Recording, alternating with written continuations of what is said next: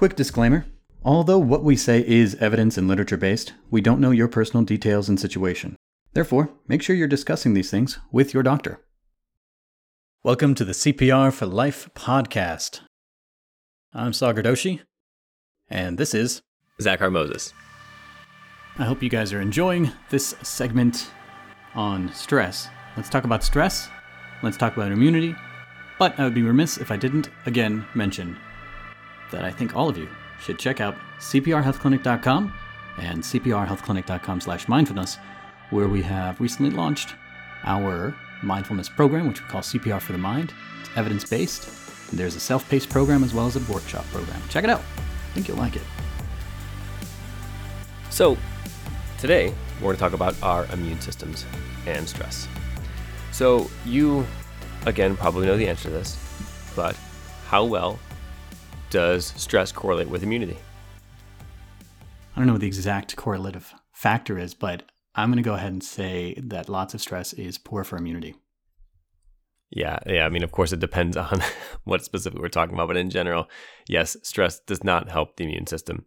Which would you'd think it'd be the opposite way around, I guess. Like if you're really stressed and your, you know, pathogens are being exposed to, and your body would just kick into high gear, and that would stress your system, and you go, "Hey, sounds great. We'll just fight this thing off." But unfortunately, that's not the way it works. Uh, when it rains, it pours. and when you're struggling, uh, you tend to do worse with your immune system.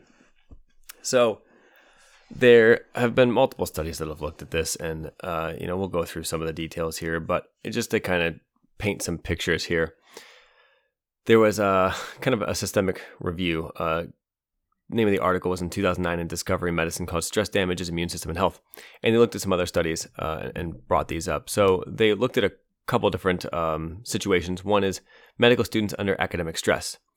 So the patients who had more stress and anxiety and uh, less social support had poor response to the hepatitis B vaccine uh, once they measured their antibody titers. So they looked at their antibodies and T cell response. So initially, what happens when you get a vaccine is you get these antibody response, and those antibodies eventually uh, turn into T cells who kind of walk around and remember what exactly the insult looks like so they can be primed to respond to it should they encounter it again. So, both the antibody response and the later on T cell response was downregulated in medical students who had higher levels of stress and poor social support. They uh, looked at spousal caregivers of patients with dementia. And this is you're going to see this is a common theme actually because they look for stressed populations, and this is like the go-to stressed population in some of these studies is, is people who are caring with people with dementia. Because if you've ever done that, you can imagine how difficult that would mm. be. That sounds like a really difficult situation. Yeah. Um, yeah, it's tough for everybody involved. And, you know, you and I see this all the time in the ER mm-hmm. that these mm-hmm. patients are sometimes just pushed very hard. And it's, you know, I feel for these people. It's, it's a tough situation. And they gave those those caregivers the flu vaccine and they confirmed it or they, they compared that to people who were not stressed or not caring with people with dementia. Um, so people who are in lower stress situations. Same thing, uh, decreased antibody response, uh, decreased virus specific T cell response in people who were caregivers uh, in that case. They did a second study that confirmed the same thing. They did another study with the rubella vaccine and confirmed yet again the same thing. Uh, so this is not just one type of virus. This is not, you know, a, a single one-off study. This is a pretty consistent thing we're seeing. So they also looked at animals with the simian immunodeficiency virus. It's similar to HIV, except for it's in simians. Uh, they had lower RNA in plasma after inoculation if they had good social support conditioning. So if they were exposed to SIV in this case, uh, and they were in an unstable pattern of social support, uh, which has its own definitions, and I don't really know what simian circles look like as far as what their good social support looks like, but I'm assuming mm-hmm. the people who did the study did. they found that uh, people who were, or sorry, simians who were exposed to the virus had higher viral loads after uh, inoculation if they had poor social support. And in going along with the same thing, uh, as far as immunodeficiency virus, men with HIV had faster progression to AIDS uh, when they had more stressful life events and less social and inter, uh, interpersonal support in their lives. Uh, AIDS being the later on the actual um, acquired immunodeficiency syndrome is what we see HIV leads to. So you get full suppression of your immune system and you're exposed to all sorts of, uh, or you're prone to all sorts of strange and opportunistic infections that we normally otherwise wouldn't have, or um, higher rates of cancer, even because your your T cells can't fight off cancer cells. Uh, so they had two to three times higher chance of developing AIDS uh, if they were above the median level of stress or below the median level of social support. They kind of looked at that both ways, um, and it was either one or the other, and they both had the same outcome. I mentioned there's definitely some overlap there, though. Poor social support, that is a form of stress. Right, absolutely. Um, wound repair has been studied because uh, your immune system is responsible for repairing wounds. Um, so they use your, your, immune system uses pro-inflammatory cytokines. So there's a bunch of different ones, interleukins and tumor necrosis, necrosis alpha. And we always talk about these things as negatives. And I guess we should, you know, we've done that in our previous podcast. Even we kind of paint tumor necrosis alpha and interleukin six as as these bad cytokines for the body. And while long term that's true, short term fighting off infection or short term repairing body, uh, you know, wounds and cancer cells and stuff, these things are actually pretty helpful. Yeah. And so you you do want these responses. There's there's just a anything unchecked is bad. But when, when these things are used appropriately, when the cytokines are, are released appropriately, they actually help out with the acute response. Yeah, they're necessary. Right. I mean, that's that's why they exist. Mm-hmm. Uh, and they did another study, uh, again, looking at caregivers with patients with Alzheimer's disease. It took them 24% longer to heal a small dermal wound, and they did control for the size of the wound. And they looked at uh, interleukin 1b or 1 beta mRNA levels, uh, and it was lower in people who were chronically stressed, or in this case, caregivers. And they did another study looking at wound healing among dental students, and they found that their wounds healed 40% more slowly just prior to uh, examinations compared to on vacation. So even that much of a difference, like that's that's a pretty quick response time because you think about the time between taking an exam and being on vacation. Theoretically, could be the next week, um, but you're not talking about years apart as far as stressful situations. You're talking about an acutely stressful versus non-stressful situation, and there's that much of a difference. Yeah, I feel like I have to I have to bring up the study that just came to mind. I don't have a citation for it as it just popped in my head, but it was a really fun design, and where they took people and they gave them cuts, they gave them lacerations, and these people they had come in as couples, and so unbeknownst to the participants, the investigators would either do and say or ask a question that invoked negative responses from the couples. Basically, something they would start something, they would start a fight, and these couples would start fighting or start being angry with each other, and then they'd leave like that. And then in other participants, they made the laceration and then they innocently just said something that they thought would lead to a stronger relationship. So things, oh, what do you like best about each other? Stuff like that. And that led to uh, the couples leaving and kind of happier and holding hands and walking out. And then they compared, okay, which wound heals faster? And the happier couple had the faster healing wound. We're so fickle. How influenceable we are as as a species. Just as a life form, yeah. And it's something that this was totally incidental. They had no idea that was what was being studied whatsoever. And so it's just so funny and interesting. And it just goes to show how our health, our lives are connected to so many different factors. Yeah, that's really fun. It's really funny. and expectedly, one of those factors is who we spend our days with. Yes, uh, and that's that's absolutely true. But we'll get to that podcast later. Yeah, that that that's a different that's a different subject. We are going to talk about that because it's a big one. And they they also looked at stress and inflammation and aging, and uh, they found that interleukin six, the kind of that long term inflammatory cytokine that we talked about in the past, in again Alzheimer's caregivers uh, versus controls over six years was four times higher in in people who took care of people with Alzheimer's, um, which is not a small amount. And it, the theory is that that may be responsible for some of the age related disease related to chronic stress. Um, I don't know if that's to- it might be a little bit of an extrapolation, but nonetheless, we still see a, a chronic inflammatory cytokine high in people who are chronically stressed. So uh, that's kind of we, have talked about some of the effects of stress on the immune system in our other podcast, and we will reiterate some of that here, um, where you've got your your hypothalamic pituitary adrenal axis. Can we just shorten that? Can we just call it HPA? Thank you. Um, it makes my life a little bit easier. So the HPA axis uh, is stimulated during times of stress. So your brain is communicating with your pituitary, which is part of your brain, I guess, and then it's kind of communicating with your adrenal glands, and you're increasing your cortisol level basically with with long term stress. So uh, as that happens, you have, have again the same, the same long term cytokines, the TNF alpha and the interleukin six will be elevated long term, and then other, other interleukins, and then substance P is elevated over time. We've talked about substance P in the past. Substance P between uh, what what are the letters O and O and Q? It's between yeah. O and Q. Um, so yeah, that one actually leads to uh, GI issues, um, and you can even talk about you know if you have substance P can cause leaky gut. Uh, so basically, you have more movement of of molecules across the gut, but not necessarily the ones that you want. So can that lead to people to be ill from an immune system standpoint? Probably. I mean, anything that's causing dysregulation of of your immune system is going to cause problems like that. Um, Especially when malignancy. you think about what's in the gut. Right. Yeah. All those bacteria in there, they're supposed to stay in there. Mm-hmm. You don't want those in your blood. Um, and then cancer. Uh, your immune system is responsible. You know, I think when people hear the immune system, they just think about disease fighting as far as infectious disease, not necessarily cancer. But your immune system is responsible for fighting off cancer. Mm-hmm. So we have increased stress. You actually get decrease in cytotoxic T cells, and cytotoxic T cells are the ones that recognize cancer cells, the ones that don't belong. Um, they're smart enough to know, hey, this cell is not looking like the rest of the cells in the body. And then your natural killer cells, my favorite cells in the body, they're supposed to kill malignant cells so that they don't turn into cancer.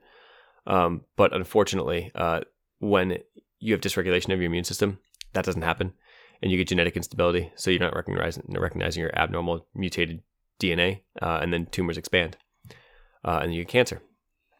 Um, and then long-term catecholamine opioid opioids that are released during stress. So you, you get your opioid type. Uh, like you ever heard of like a runner's high? I'm sure you've heard of this.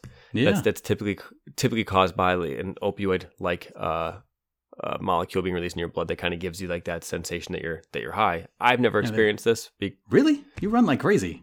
Yeah, but I'm not good at it, and I don't get the runner. I, I, you know that I don't like running. I just do it because I have to, and it makes me feel, feel like you've actively suppressed your high.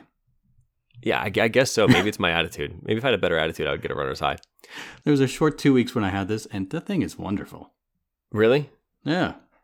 That's interesting. I love it. Did you have to run? Never, did you have to run a lot to get it? Yeah, I had to go four miles.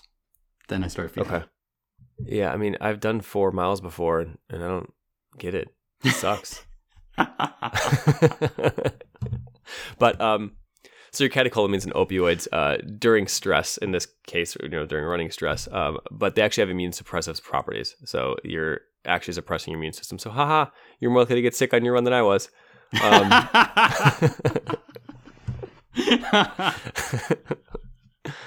so there is a downside. Oh, yeah, you know, I feel better about myself now. but yeah, so lo- long term, these things more likely to cause issues. A short term, they're totally fine, uh, but long term, they may, may, cause some issues.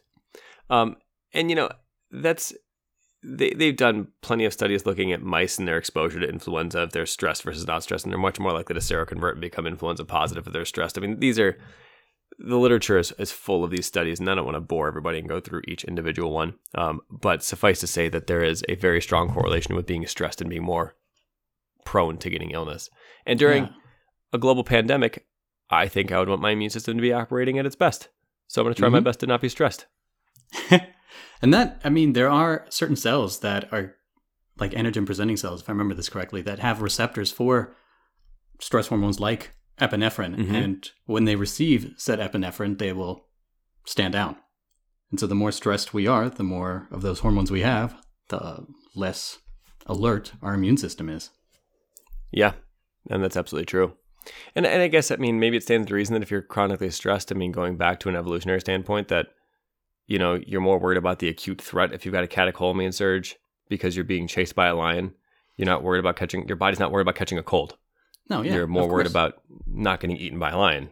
And then of course the immune system reactions, all these mediators and so forth, they produce the crummy parts of being sick. They produce the complete right. lack of energy the fever, the just wanting to lay around and not eat or drink or do anything. Mm-hmm. That is completely incompatible with surviving a lion. Yeah, yeah. I mean, you, you feel like garbage not wanting to do that stuff, and and that's I think it takes a vast amount of energy to fight those things off, and that's what's—it's it's just knocking you down. You're like, nope, you're spending all of your energy right now on fighting off this terrible yeah. infection. Fall asleep is what your immune system right. is saying. Go to right. sleep. Yeah, and that's pretty much all I have as far as literature goes. what did you want to talk about anything else in this in this particular context right now? So I have one more question. How is stress uh, related to autoimmune diseases? Things like lupus, rheumatoid arthritis, stuff where the immune system is attacking the body itself. That's a really good question. Uh, it's not totally straightforward. Um, as you can imagine, kind of we talked about, these are really complex pathways that are time dependent and situationally dependent. And some of these cytokines and some of these um, signals are, are good in certain situations and bad in other situations. But the general consensus is, and there's there's more research coming out on this more all the time, really, uh, is that stress can cause autoimmune disease. Now, whether that means that stress can cause you to develop an autoimmune disease, as far as be the causative role or the causative uh, agent for initiating an autoimmune disease, is really up to debate. Um, I think what's more becoming widely accepted is that stress can make autoimmune diseases worse or flare up. Uh, and we talked about that in one of the other podcasts in stress and health with the GI system that there's a pretty good link between stress and inflammatory bowel disease, your Crohn's and ulcerative colitis. Uh, it's not quite as strong with every single autoimmune disease. One of the most frequently studied ones is rheumatoid arthritis. Um, and I think anecdotally, we all kind of feel this way that, you know, we have patients that come in. I mean, we're not rheumatologists, but we've had patients come in with flare ups of their autoimmune disease in the ER. And pretty frequently, they'll say that they've been having more stress going on. Now, that's part of the problem with some of these studies, though, is a lot of them are retrospective. They'll look back and say, you know, patient had a flare up. Was there a, a, a, strong, stressful event that happened prior to that? And upward towards 80 percent of the time, they'll say, yes, there was. But, you know, we've talked about this before. Humans are, we're causative creatures. Like, we like to find reasons for things mm, to be going pattern wrong. findings. Right. So it's not uncommon for to say, well, yeah, you know, there was a really stressful event and all of a sudden I feel bad. Maybe that's got to be the cause. Um, mm-hmm. So I don't really know. It's a little bit harder to find prospective studies that look at this. And they they've tried before and, and looking at rheumatoid arthritis, they've actually seen a, a cause, a prospective study where they look at, you know, ahead of time and say stress versus no stress, who goes on to develop disease rather than looking back and saying who developed the disease, uh, which is much more telling Mm-hmm. And um, I found one study that found that there was no link. There's another study that found that there's a link, but the link grows stronger as time between the stressful event and the actual uh, worsening of the disease occurs. So, you know, you'll get pain in your joints as was the typical thing you get with rheumatoid arthritis. So they'll say, yeah, there was a link, but if you wait longer, there was more likely that there's going to be a flare up of the disease, which to me kind of lessens the impact um, and that seems like you're looking for reasons why there, there was a flare up more so than actually. Right, because you know, the longer you wait after a stressful event, the more likely it is that we're going to blame that flare up on right. the stressful event. Uh, that just gives right. more time for a stressful event. Uh, to, yeah, more time for exacerbation. Yeah, right. Eventually, you're going to flare up at some point because it's kind of the nature of the disease. And I'll say this a little counterintuitive because I was kind of hoping you would tell me that because high stress chronically can suppress the immune system, that hey, maybe high chronic stress would be really good for these autoimmune diseases. hey, you could take these the steroids thing, and suppress your immune system, or you could just have a really crummy job. So I th- I think the thing to remember though is it's a dysregulation syndrome usually. I mean, autoimmune disease is not just suppression of the I mean, suppressing the immune system doesn't always just universally knock things out. It's it's a dysregulation problem. Like there's there's some suggestion that because uh, they, looked at CD4 T cells in rheumatoid arthritis, and they found that telom- telomerase, which is an enzyme that clips off the end of the unnecessary end of the DNA component of of uh, cells' DNA, for example, is overactive in rheumatoid arthritis. So they were actually clipping these CD4 cells telomeres, which are the, the, the end part of it, the end part of that that DNA sequence, and then they would cause them to act abnormal because their genetic code was getting jacked up you know, and so I guess you could suppress that with steroids, but I don't know what the steroids effect on telomerase is. You know, so you'd be, and, and again, who knows if that's even the reason why. Um, but there's so many different things that we don't really understand. I think it's more of a it's more of a regulation issue than it is just suppressing. Um, mm-hmm. You know, you could probably suppress someone's immune system, and you know, there's there's a reason why Humira and Remicade and all these other medicines they they work. Uh, on certain parts of the immune response and they work differently for different diseases. Mm-hmm. So it's not just, you know, a blanket statement. Here you go. Here's some steroids. Take steroids the rest of your life. I mean, not to mention there's a bunch of side side effects anyway. But yeah, it's a dysregulation problem, not necessarily just an overactivation problem. Yeah, the immune system is so complicated. It's always in a dance. Yeah, right. Yeah, it's exactly right. I mean, the the dark side of it is overactive equals death. I mean, we see that with COVID, where it's not really the virus that's killing you; it's the immune response to the virus that kills you. It, it's just it's too complicated to just say we made this one intervention and figured everything out. Well, that'll be the day, though. I I wish it'd be awesome. Yeah. Make life a lot easier. But it's it's a it's a really long winded answer to say does stress affect autoimmune diseases? The answer is probably. Uh, the complicated answer is we don't really know how or to what extent, though. Yeah. So probably it does lead to more flare ups or worse flare ups. Unclear mm-hmm. whether it in itself can be the singular causative factor for anyone getting autoimmune disease. Yeah. I haven't found any research that suggests that that is the case, that it will be. I mean, certainly there's some typically genetic predisposition, and whether or not there's a genetic predisposition, then there's an environmental trigger to it. So epigenetics on top of genetics causing problems, probably to some extent. Um, but I think that needs a ton more research, and mm-hmm. it's hard to do a prospective control. Like, how do you pick a wide enough population to cast a net to do prospective control t- trial to find the diagnosis of autoimmune diseases, which are not common enough to be able mm-hmm. to you know get a high number of people to be able to say hey yeah we've got enough people to power a study well enough to say that this this is definitively the answer. So it's hard. Somebody smarter than i am needs to figure that out. I just read the papers. Probably a lot of people doing a lot of studies over a long time. Yeah. But the good news is it's pick it's picking up a ton. I mean the the amount of papers coming out on stress in relations to health in general, not just the autoimmune system or the immune system rather, uh, is is really ramping up, which is definitely good news because it's something we can all do. Mm-hmm. I mean, this is something that you know, this isn't it's not expensive to be mindful. You know, that's true. Yeah, it's free. Unlike these biologic agents that you have to worry about.